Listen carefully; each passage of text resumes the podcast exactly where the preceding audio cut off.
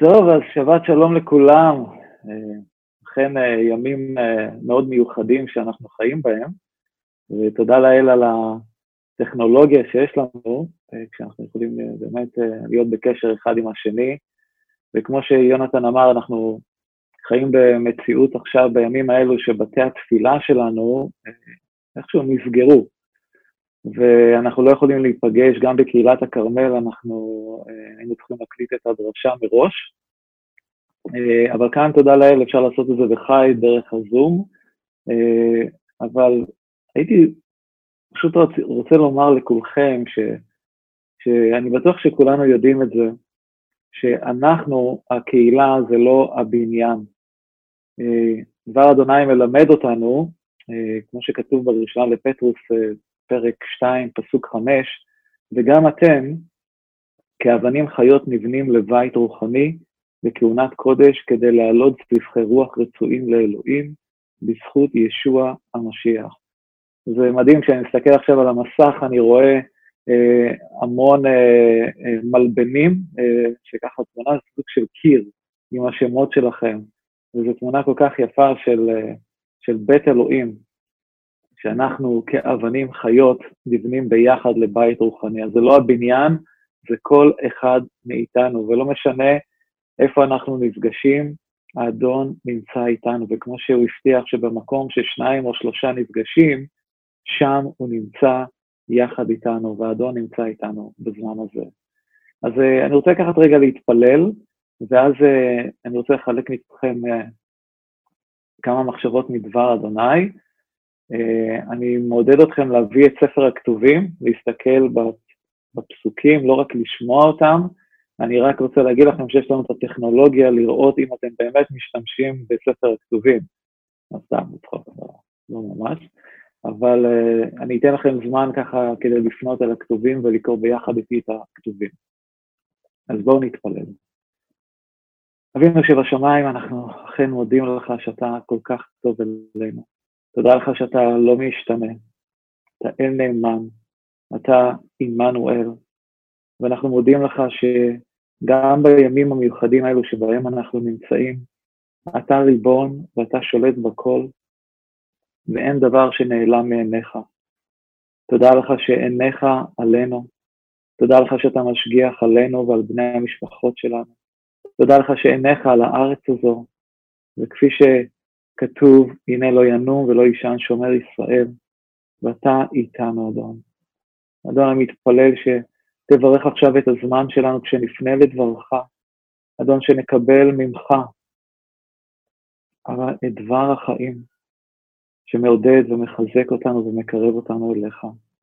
אני מבקש, אבא, ש, שכל אחד שעכשיו אה, אה, מקשיב, אדון, לדבר שלך, שתיתן לכל אחד משהו אישי עבורו. אני מקדיש את הזמן הזה לך, בשם ישוע המשיח. אמן. אמן. עכשיו, בזמנים כאלו, אה, נשאלת השאלה, לפחות אני שואל את עצמי, אה, מה הם הדברים החשובים בחיים? אני לא יודע אם אה, הגעתם לנקודה הזו, אבל אני בטוח ש, שהרבה אנשים שואלים, הגיעו, למס, הגיעו למסקנות מסוימות, מהם הדברים החשובים בחיים.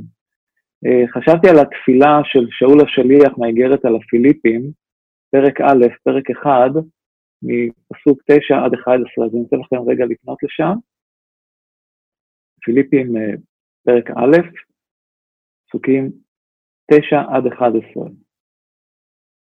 שאול אומר, תפילתי היא שאהבתכם תרבה יותר ויותר, ותלווה בדעת ובכל תבונה, למען תבחינו מהם הדברים המצוינים ותהיו זכים וללא דופי ליום המשיח, ומלאים פרי צדקה שמניב ישוע המשיח, לכבוד אלוהים ולתהילתו.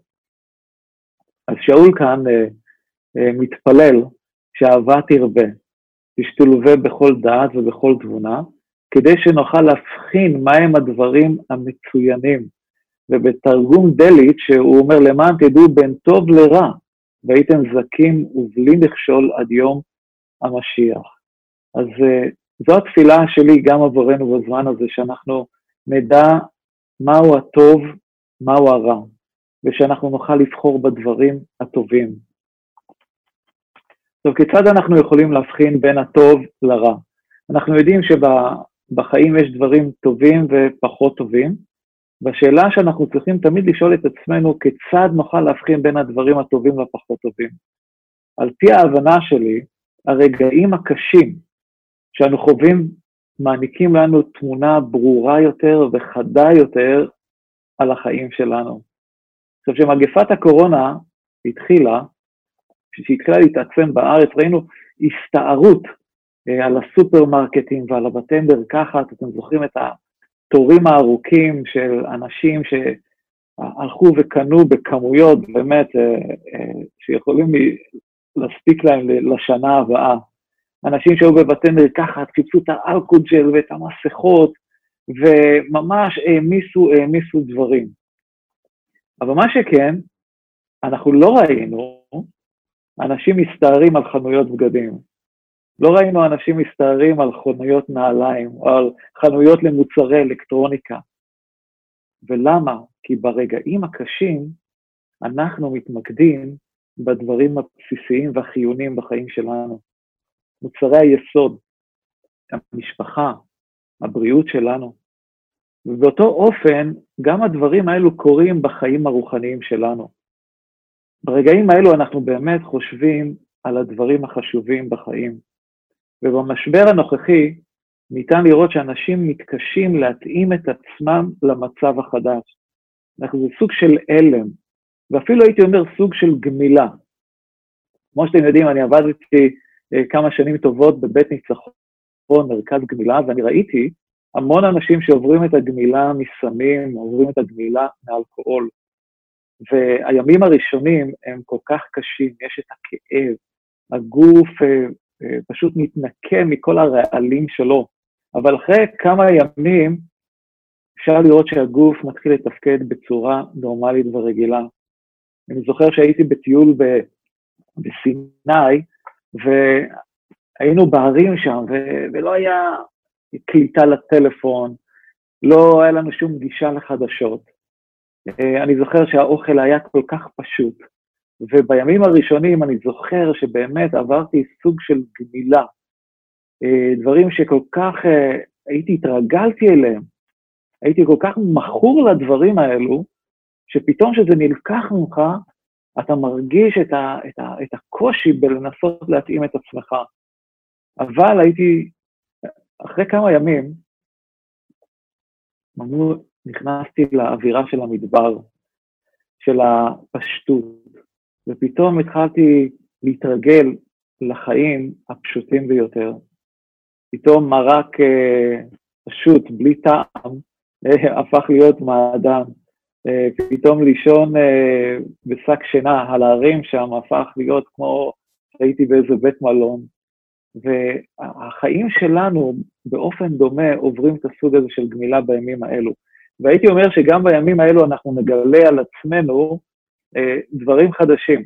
חלקם דברים טובים וחלקם פחות טובים.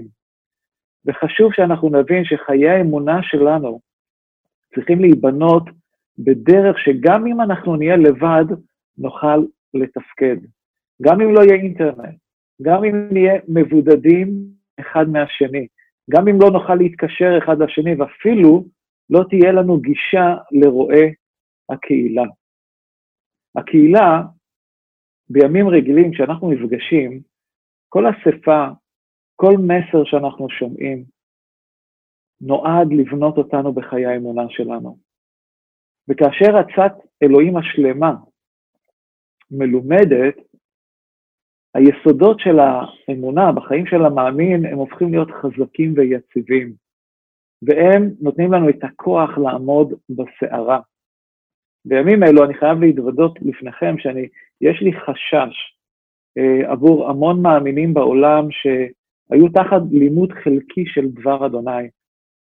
לימוד שברובו אה, אה, היה שהכל בסדר ושלמאמין לא יהיו צרות, לא יהיו קשיים, אלוהים רק מברך אותנו כל הזמן, ואני מאמין שהאמונה שלהם הולכת לעבור טלטלה, טלטלה מאוד גדולה, שיכולה לגרום להם אפילו לסגת מהאמונה.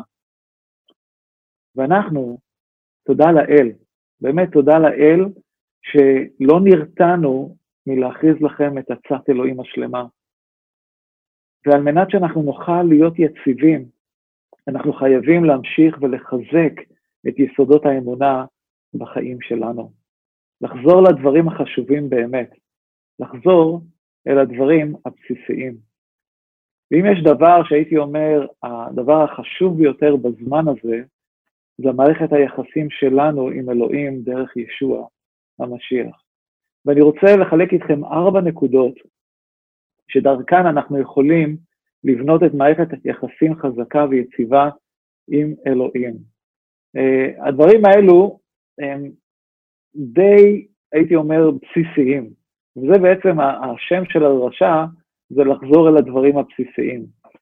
והארבע הנקודות האלו זה קריאה בדבר אדוני, זמן תפילה, נדיבות, ולספר, להכריז על ישוע. אז הדבר הראשון זה הגות בדבר אדוני. עכשיו, כשמדובר בהגות בדבר אדוני, חשוב לב שאנחנו, שנשים לב לשני דברים מאוד חשובים. הדבר הראשון זה להכיר, לדעת את דבר אדוני, הדבר השני זה ליישם את דבר אדוני בחיינו. עכשיו, על מנת שנוכל להכיר את דבר אדוני, עלינו לקרוא וללמוד אותו באופן אישי. אין קיצורי דרך. אנחנו חייבים לפתח משמעת של קריאה ולימוד של דבר אדוני באופן יומי. תודה לאלוהים שיש לנו רועים, מורים, יש לנו ספרות משיחית, יש לנו דרשות מוקלטות. אכן, הדברים האלו יכולים לחזק ולהעשיר את החיים הרוחניים שלנו. אבל תקשיבו, אם החיים הרוחניים שלנו תלויים אך ורק באוכל הרוחני שבא מבחוץ, לא נוכל לבנות מערכת יחסים יציבה עם אלוהים. יש פסוק מתהילים, פרק 95, פרק צדיק ה', פסוק 10. תהילים 95, פסוק 10. ארבעים שנה אקוט בדור, ואומר, עם תועל לבב הם, והם לא ידעו דרכי. תראו איזה דבר עצוב כאן שאלוהים אומר על עמו ישראל. בני ישראל חוו את פועל אלוהים בחיים שלהם.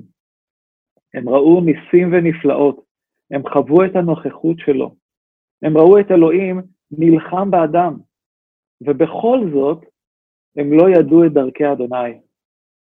וזו הסכנה שאם אנחנו לא נלמד את דבר אדוני, אנחנו לא נכיר את דרכי אדוני. וכאשר אנחנו נעמוד מול צרה וקושי, אנחנו, אנחנו פשוט לא נחזיק מעמד. אנחנו לא נדע את דרכי אדוני. וכאן בני ישראל באמת ראו את הפועל של אלוהים בצורה מדהימה, הוא נתן להם לחם מן השמיים, הוא פתח את ים סוף בפניהם, הוא ניצח אויבים עבורם, ובכל זאת הם לא הכירו אותו. אז חשוב להכיר את דבר אדוני, ללמוד את דבר אדוני. הדבר השני בללמוד את דבר אדוני זה יישום דבר אדוני. אז כאשר אני כן מכיר את דבר אדוני, מה אני עושה עם זה עכשיו? אני צריך לקחת את דבר אדוני ולהתחיל ליישם אותו בחיים שלי. ואתם יודעים, אנחנו לאורך כל השנים האחרונות, כרם אל כבר עשר שנים, תודה לאל, ואנחנו שומעים שבוע אחרי שבוע דרשה ולימוד, ואנחנו שומעים ושומעים ושומעים, ודבר אדוני כן נוגע בנו באיזשהו מקום בחיים שלנו. אבל לפעמים הדברים האלו, כשאנחנו שומעים אותם, מתי אנחנו מיישמים אותם? הייתי אומר אפילו במיוחד בימים שבהם אנחנו חיים. ההבטחות של אלוהים, להחזיק בהבטחות של אלוהים. כשאנחנו מלמדים לא לדאוג, כשאנחנו מלמדים לא לפחד ולהיות בשלום של אלוהים, אלו הזמנים שבהם אנחנו משתמשים בזה, שאנחנו לוקחים את ההבטחות האלו ומתחילים ליישם אותם בחיים שלנו. כשאנחנו לומדים להכיר את דבר אדוני, אנחנו לומדים להכיר את רצון אלוהים. המבחן האמיתי הוא ביישום. ובאופן ברור, אה, אני רוצה שנראה כמה פסוקים אה, ממתי פרק 7. מתי פרק 7? אה, נקרא פסוק 24. מתי פרק 7? פסוק 24. ישוע אומר, לכן כל השומע את דבריי אלה ועושה אותם, יהיה דומה לאיש נבון אשר בנה את ביתו על הסלע.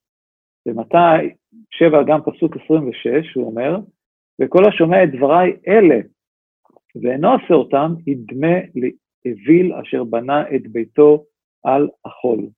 עכשיו, בהקשר של הפסוקים האלה, אה, מדובר על אה, זמנים שהגשם יבוא, שהשיטפונות יבואו והרוחות יבואו ויפגעו בבית. וזה תיאור של זמנים קשים שיבואו על בני האדם. והדבר היחיד שיחזיק את הבית בזמן הסערה זה היסוד שבנוי על הסלע.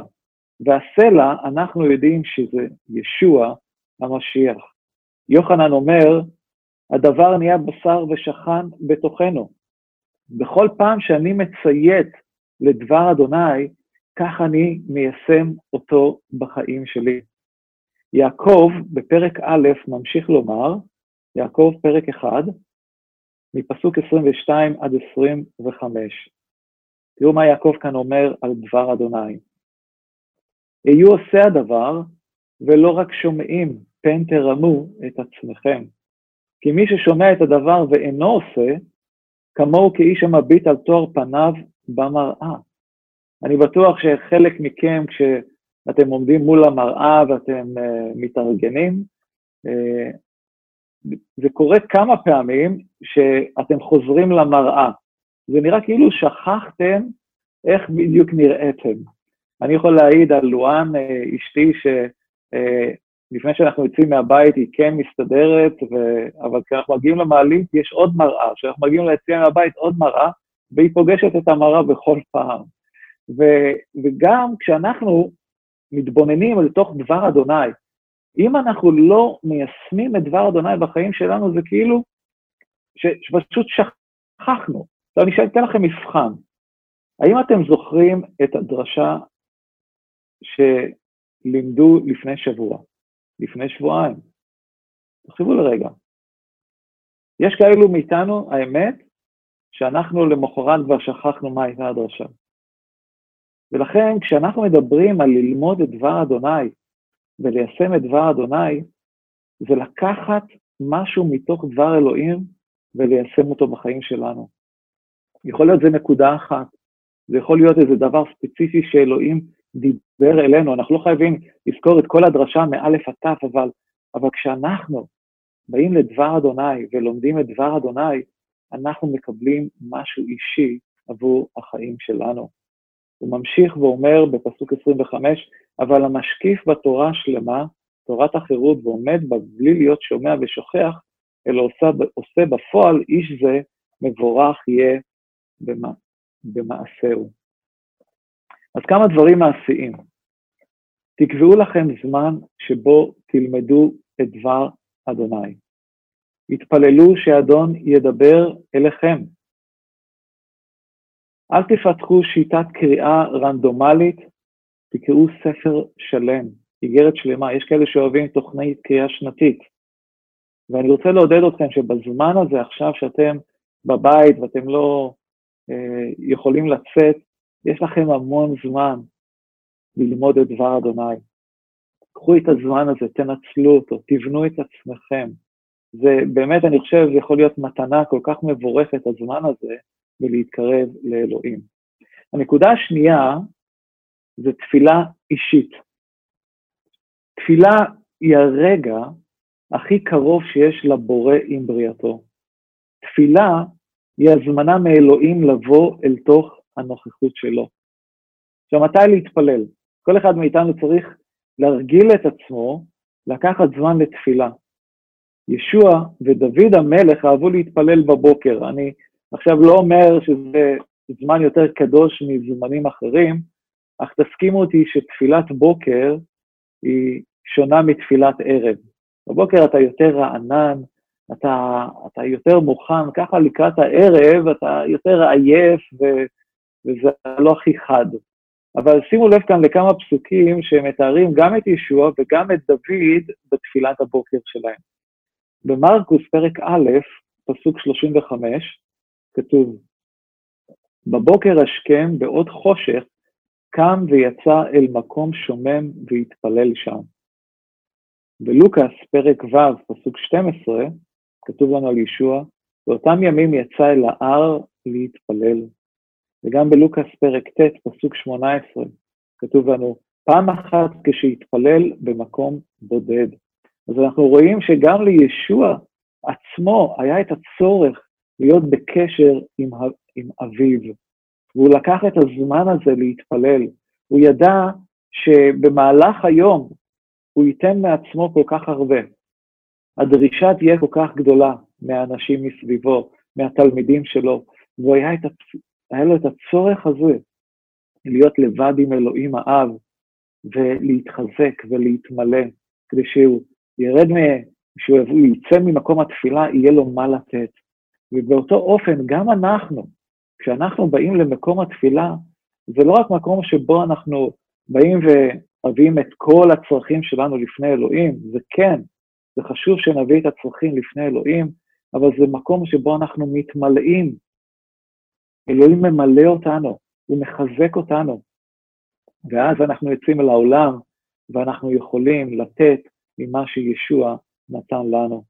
דוד המלך אומר במזמור ס"ג, שזה 63, פסוקים 1 עד 3. מזמור 63, פסוקים 1 עד 3. מזמור לדוד בהיותו במדבר יהודה.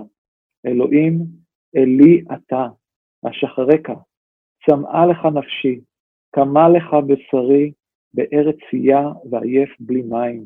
כן בקודש חזיתיך לראות עוזך וכבודך. אנחנו רואים גם את דוד המלך במדבר, גם בזמנים לא קלים שהוא חווה, הוא נרדף על ידי שאול שרצה להרוג אותו, וברגעים הקשים האלו הוא בחר בבוקר, מוקדם בבוקר, לצאת ולדרוש את פני אדוני. ואני בטוח שחלק מכם אולי חושבים עכשיו, עכשיו, איך אני יכול למצוא מקום שקט במציאות החדשה הזו, אה, שאני סגור בבית? אה, התפילה לא מוגבלת למקום, וגם לא מוגבלת לתנאים טובים. דווקא התפילות החזקות ביותר נאמרו ברגעים הכי קשים והכי כואבים.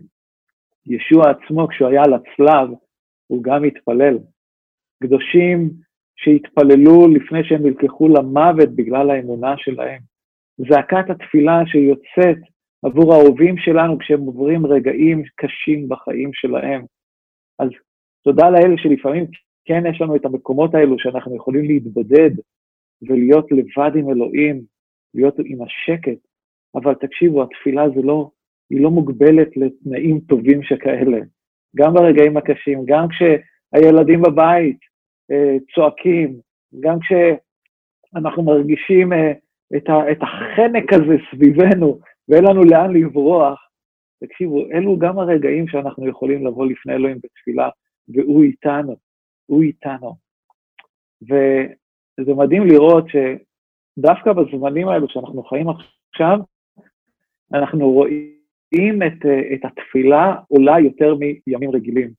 אני חייב להגיד לכם, בקהילת הכרמל אנחנו רואים דבר כל כך נפלא, ואני חושב שפיליפ וליאורה כאן נמצאים בשידור, שפיליפ מדריך את התפילה כל בוקר בשש בבוקר, ואנשים מצטרפים בזום להתפלל, וזה נפלא לראות אה, אנשים ש, שבאים להתפלל, שמוכנים לקום מוקדם בבוקר ולדרוש את פני אדוני. ואנשים מתפללים יותר מימים רגילים. זה מדהים, נכון? שדווקא ברגעים האלו של משבר, אנשים, שוב פעם, מסתכלים על הדברים החשובים. ומהם הדברים החשובים עכשיו, בחיים הרוחניים שלנו? זה לדרוש את פני אדוני. הדבר, הנקודה הבאה, הנקודה השלישית, זה נתינה. והנתינה אמורה להיות סגנון החיים של המאמין. זה כל כך uh, נפלא לראות uh, בימים האלו יוזמות מבורכות בלעזור לאחרים, כמו שיונתן uh, אמר כבר בהתחלה ועודד אתכם להשתתף uh, uh, ביוזמות האלו שאנחנו יכולים לעזור לאחרים. אבל גם אנחנו רואים בזמנים שלנו uh, גם לא מעט אנוכיות. אנשים שביכולתם לקנות כמויות עצומות של אוכל עד כדי כך שהם לא השאירו אוכל לאחרים. אני בטוח שראיתם את הסרטונים של אנשים שרבים על נייר טואלט. זה מדהים אה, רק לחשוב על זה שלפני כמה שבועות, אה, נייר טואלט שם היה על המדף, אה, לא היה מצרך כל כך מבוקש, ועכשיו אנשים רבים על נייר טואלט.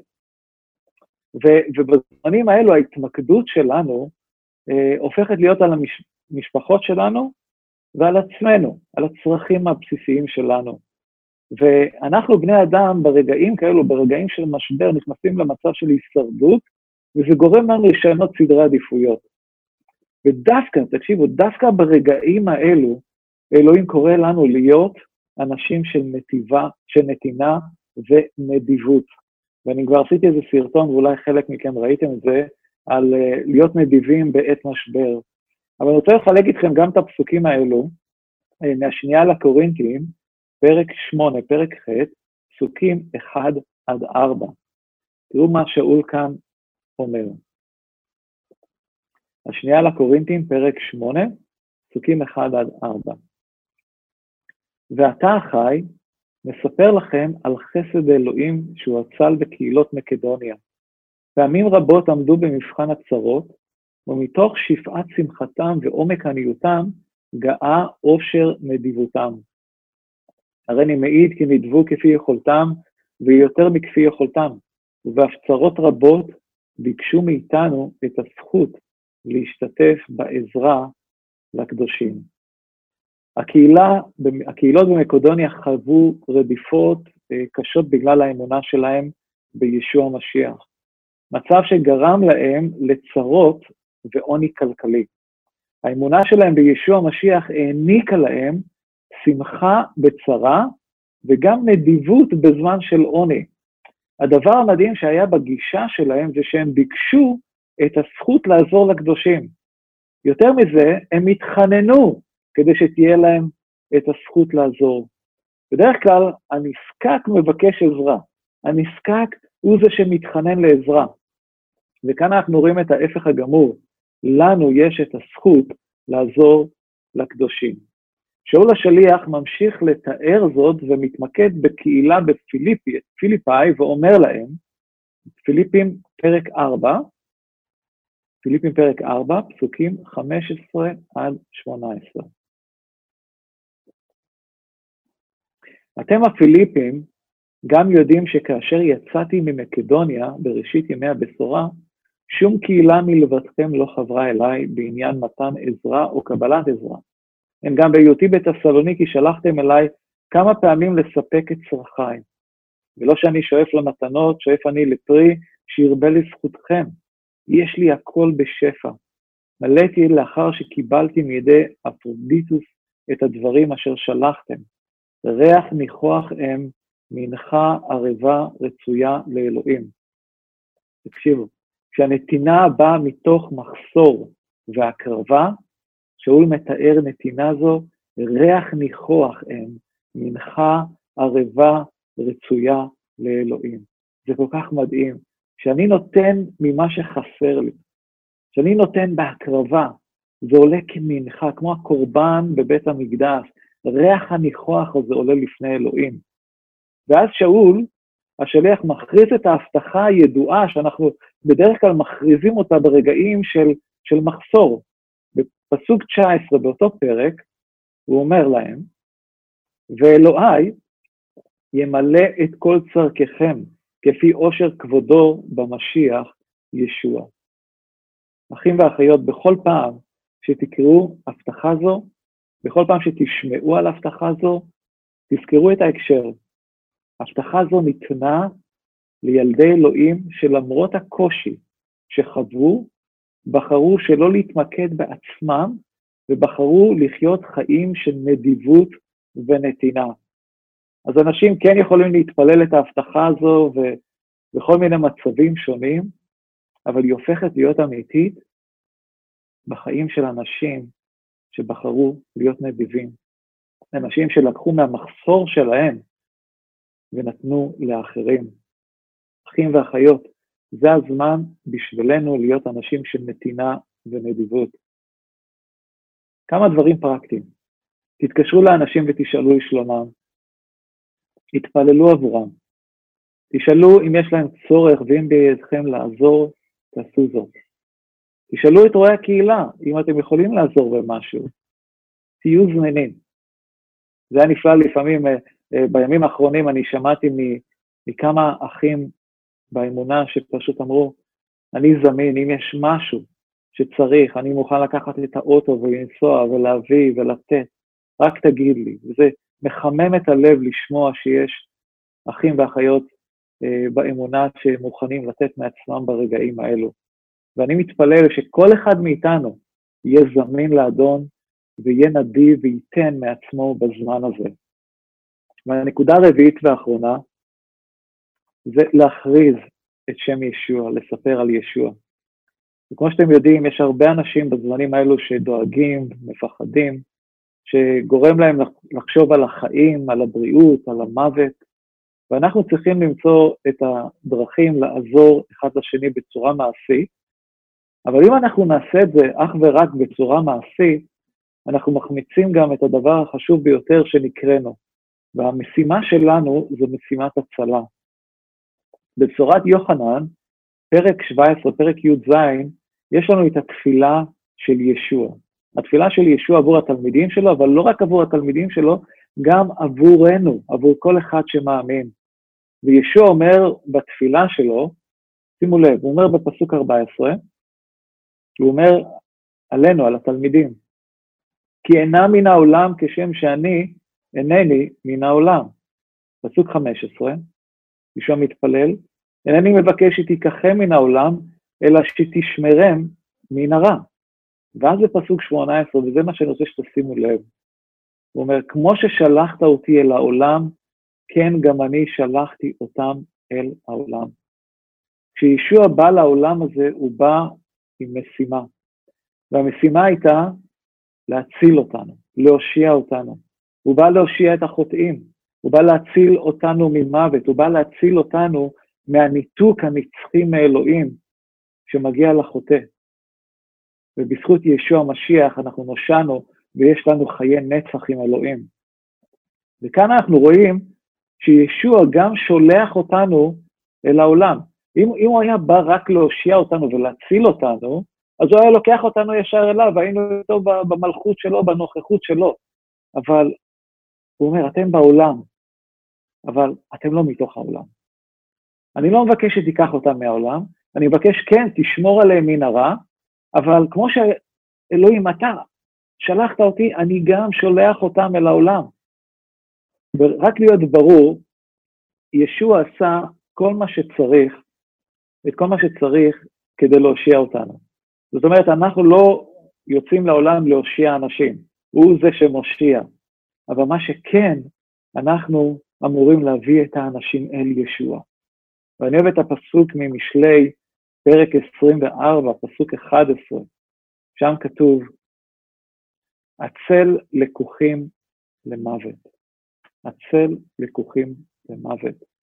אנחנו רואים בימים שלנו המון הוראות, המון הנחיות, לשטוף ידיים, לא להיות במגע עם אנשים, להיות במרחק מאנשים, וכל ההנחיות האלו שניתנו לנו זה כדי לשמור על הבריאות שלנו, שלא נהיה חולים, כדי שלא נמות. כל הדברים האלו נעשים כדי להציל את האדם מפני מוות, מפני חולי. אבל לנו יש קריאה להביא את בשורת ישוע המשיח שיכולה להציל את בני אדם ממה שדבר אדוני מתאר, המוות השני, המוות הרוחני, הניתוק מאלוהים. ולנו יש את האחריות הזו, בזמן הזה, להביא את בשורת ישוע המשיח לעם שלנו. שאול השליח הכריז באיגרת אל הרומים, פרק א', פסוק 16, אינני בוש בבשורת המשיח, שהרי כוח האלוהים להושיע את כל מי שמאמין, את היהודי בראשונה וגם את הלא יהודי. אחים ואחיות, זה לא הזמן להתבייש, זה הזמן למצוא את האומץ לב ואת הביטחון באדון ולספר לאנשים על ישוע, לבני משפחות שלנו, לאנשים ש, שאנחנו מכירים, להרים אליהם טלפון, להגיד להם על ישוע, לא להתבייש, לא לסגת לאחור. זה הזמן להכריז את שם ישוע. זה הזמן להציל אנשים מהחושך ולהביא אותם אל האור בישוע המשיח. אז לסיום, אחים ואחיות, מה שאנחנו חווים עכשיו יכול להיות אחד הדברים הטובים ביותר שיכלו לקרות בחיים שלנו. ואלוהים בחסד שלו מחזיר אותנו לדברים הבסיסיים. תנצלו את הזמן הזה וחזקו את יסודות האמונה שלכם. קריאה בדבר אדוני. זמן תפילה, להיות נדיבים ולספר על ישוע. אלו דברים בסיסיים ששמעתם פעם אחר פעם, אבל כמו שבימים האלו אנחנו רואים את בני אדם חוזרים על הדברים הבסיסיים, גם עלינו עכשיו לחזור לדברים הבסיסיים. להתנתק מהדברים שהם לא חשובים, הדברים שהם סתם שווא, אין בהם שום תועלת, ולקחת את הזמן הזה ולנצל אותו, להתמקד בלבנות את יסודות שלנו, יסודות האמונה שלנו. ואני אגיד לכם, אחים ואחיות, שלא משנה כמה הסערה הזאת תהיה חזקה, אם היסודות שלנו חזקים, אנחנו נעמוד, הבית הזה יעמוד. אז שאדון ייתן לנו חסד לחיות חיים שכאלו, שאנחנו כל יום נבנה את מערכת היחסים שלנו עם אלוהים, ושכל יום אנחנו נתחזק ונתקרב. אז אה, ניקח רגע להתפלל. אבינו שבשמיים, תודה לך, אדוני אלוהים, שיש לנו גישה אל כס החסד והרחמים. ואני מתפלל עבור כל אחד ואחד מילדיך בכרם אל. אדון, שאתה תחזק אותם בזמן הזה. אדון, שאנחנו נוכל לנצל את הזמן הזה ולחזק את יסודות האמונה שלנו. אני מתפלל שאתה תשים יותר רעב לדבר אדוני, שאתה תשים יותר רצון, אדון, לבוא אליך, לבוא אל הנוכחות שלך, זו הזמנה שאתה נותן לנו לבוא אל הנוכחות שלך. ישוע, כשאתה היית על הצלב, הפרוכת נקרעה, והדרך על הקודש הקודשים נפתחה עבורנו, כדי שנוכל לבוא לנוכחות שלך. אבל זו לנו לנצל את הזמנים האלו. ואדון, אני גם מתפלל שתעשה אותנו בזמן הזה אנשים ש, של נתינה ונדיבות, אדון. שגם ברגעים האלו שאנחנו נוכל להסתכל על האחר, אולי מישהו שלא התקשרנו אליו, אולי מישהו שלא שמנו לב אליו, אדון, אבל שתשים את האנשים האלו בלב שלנו, ושאנחנו נהיה כאלו, אדון, שנותנים מעצמנו לאחרים. וגם אני מתפלל שתפתח בפנינו את שער הדיבור בזמן הזה, אדון, לחלק את בשורת ישוע המשיח, אם זה עם בני משפחות שלנו, אם זה עם שכנים שלנו, או חברים שלנו, אדון, שצריכים לשמוע את מסר התקווה בזמן הזה. ואנחנו כן מתפללים שאתה תושיע בזמן הזה, אדוני אלוהים. תודה לך, אבינו. אני מברך את שמך הקדוש. תודה לך, אבא. בשם ישוע המשיח. אמן. אמן. אז אני, אני אסיים עם ברכת הכהנים, ואז אני אעביר את המשכות ליונתן. יברכך אדוני וישמרך. יאר אדוני פניו אליך ויחונקה. יישא אדוני פניו אליך וישם לך שלום. בשם ישוע המשיח. אמן.